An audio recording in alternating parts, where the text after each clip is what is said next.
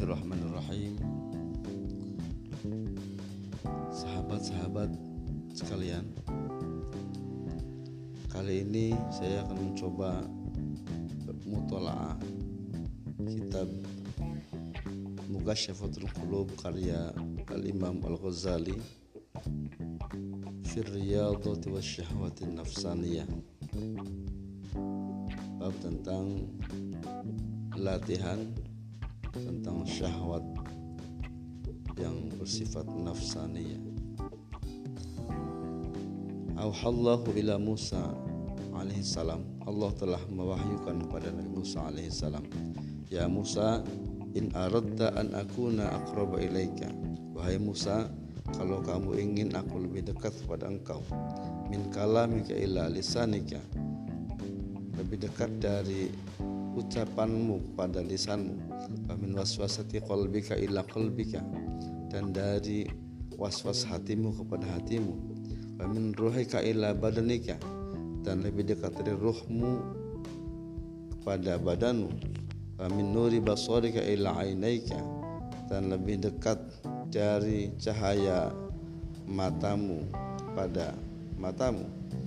Wa min sam'ika ila udhunika dan lebih dekat dari pendengar pendengaranmu pada telingamu. Fakthir minas salat ala Muhammadin sallallahu alaihi wasallam. Perbanyaklah membaca salawat atas Nabi Muhammad sallallahu alaihi wasallam. Betapa nilai sebuah salawat luar biasa sehingga Nabi Musa pun ditawari oleh Allah kalau kamu ingin aku lebih dekat kepada engkau dibanding uh, lisanmu ucapan dan lisan. Betapa lisan dan ucapan adalah hal yang sulit dipisahkan, tapi ada yang bisa lebih mendekatkan. Kewaswasan hati dengan hati itu hal yang sangat sulit dipisahkan. Ruh dan badan juga sulit dipisahkan. Cahaya mata dan mata itu sulit dipisahkan. Suara, pendengaran dan telinga hal yang sulit dipisahkan namun ada hal yang bisa mendekatkan lebih dari itu yaitu faksir bin salati ala Nabi Muhammad. Perbanyak membaca salawat kepada Nabi Muhammad sallallahu alaihi wasallam.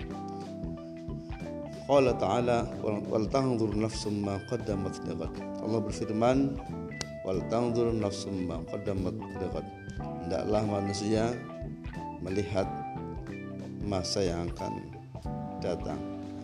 Maqaddamat lighad Al-Hasyr ayat 18 yakni ma amil fi yaumil qiyamah. Maksudnya adalah apa yang akan kau kerjakan pada hari kiamat. Amal apa yang akan kau bawa pada hari kiamat. I'lam ayuhal insan tahulah wahai manusia. Anna nafsal ammarah bisu hiya a'da laka min iblis. Sesungguhnya nafsu ammarah bisu adalah a'da lebih memusuhi engkau dibanding iblis wa innama yataqawwa 'alaika syaitan. Sungguhnya syaitan memperkuat menggodamu bihawa nafsi dengan hawa nafsu. Wa syahwatiha dan syahwatnya nafsu. Fala taghurrannaka nafsaka. Janganlah nafsu menipumu. Bil amani wal ghurur. Dengan angan-angan dengan daya hayalan-hayalan. Dan ghurur penipuan-penipuan kamuflase belaka lianna min tab'in nafsil al aman wal ghaflah karena sesungguhnya sebagian daripada kebiasaannya nafsu adalah al aman wal ghaflah merasa aman dan lalai warrohah dan nyantai. Wal fatrah dan kosong ambiar istilahnya. Wal kasal dan malas. Fada'uha maka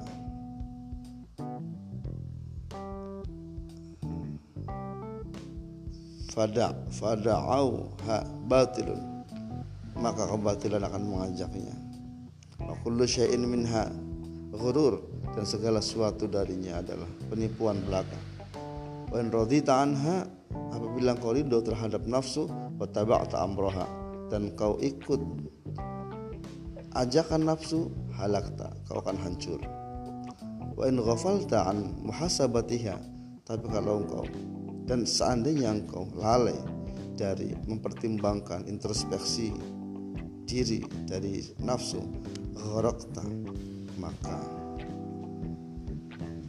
kau akan tenggelam bila enggan bermuhasabah wa in ajazta an mukhalafatiha bila kau lemah dari menentang nafsu wattaba'ta hawaha dan kau ikuti hawa nafsunya ajakan-ajakan nafsu kau fa qadatska ila nar maka dia akan menggiringmu kepada neraka. Naudzubillah walaysa lin nafsi marju'un ila khair dan bagi nafsu tidak ada jalan kembali kepada kebaikan. Wahiyar usul balaya. Bagi nafsu tidak ada jalan kembali kepada kebaikan. Wahya rasul balaya. Dan hawa nafsu adalah pokok dari segala macam cobaan, bala, ma'dinul fadihah. Dan sumbernya kejahatan. Wahya khizanat iblis, wahya khizanat iblis. Dan nafsu adalah gudangnya iblis. Wa kulli syarrin. Dan tempat kembali segala kejelekan keburukan. La ya'rifuha illa khaliquha. Yang tidak ada yang mengetahuinya kecuali penciptanya. Wattaqullah innallaha khabirum bima ta'malun. Takutlah kepada Allah. Sungguhnya Allah maha waspada atas apa yang kau ketahui apa yang uh, atas apa yang kau kerjakan. Yakni minal khairi wasyarri yaitu dari kebaikan dan keburukan. Sahabat sekalian betapa nafsu syahwat betapa dahsyatnya dia menjerumuskan manusia pada pengingkaran kepada Allah Subhanahu wa taala. Oleh karena itu, di season yang lain kita akan bahas mengenai bagaimana kita Allah latihan cara untuk mengendalikan nafsu. Sekian dulu, semoga ada manfaatnya. Assalamualaikum warahmatullahi wabarakatuh.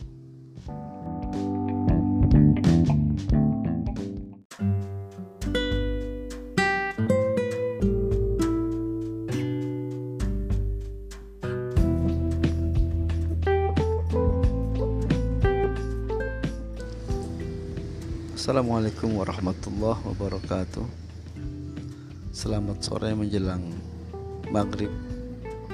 Selamat ngabuburit Pada sahabat-sahabat Yang dirahmati Allah. Kembali saya bacakan kitab Mughasyafatul Qulub. Semoga bisa menginkishafkan hati kita membedah hati kita untuk senantiasa menerima kalam-kalam hikmah.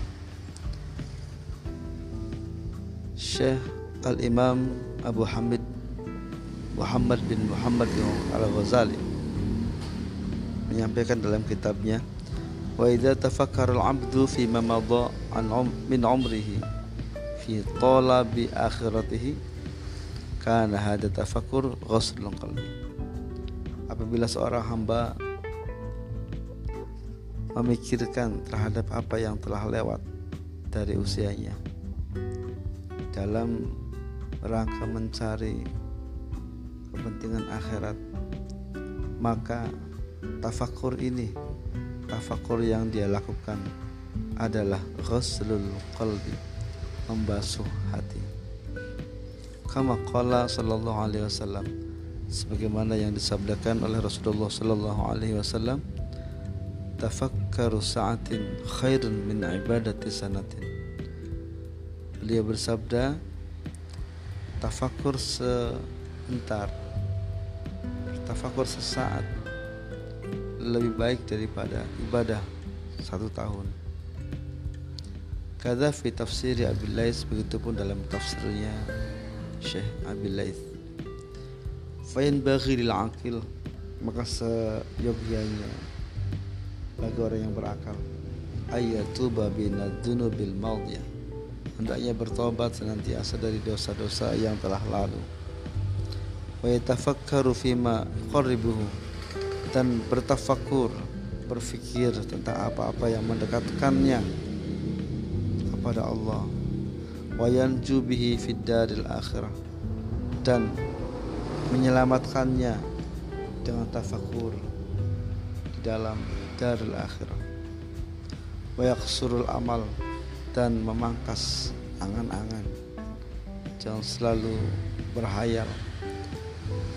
Waj'al taubata dan menjadikan taubat. Wa yadhkurullah ta'ala dan berzikir kepada Allah taala. Wa yatrukul malahi dan meninggalkan larangan-larangan Allah sabar nafsahu wa la yattabi'u syahawat dan melatih kesabaran pada jiwanya. Dan berbuat sabar. Wala yattabi'u syahawat dan tidak mengikuti syahwat. An-nafsaniyah. Syahwat yang bersifat nafsaniyah.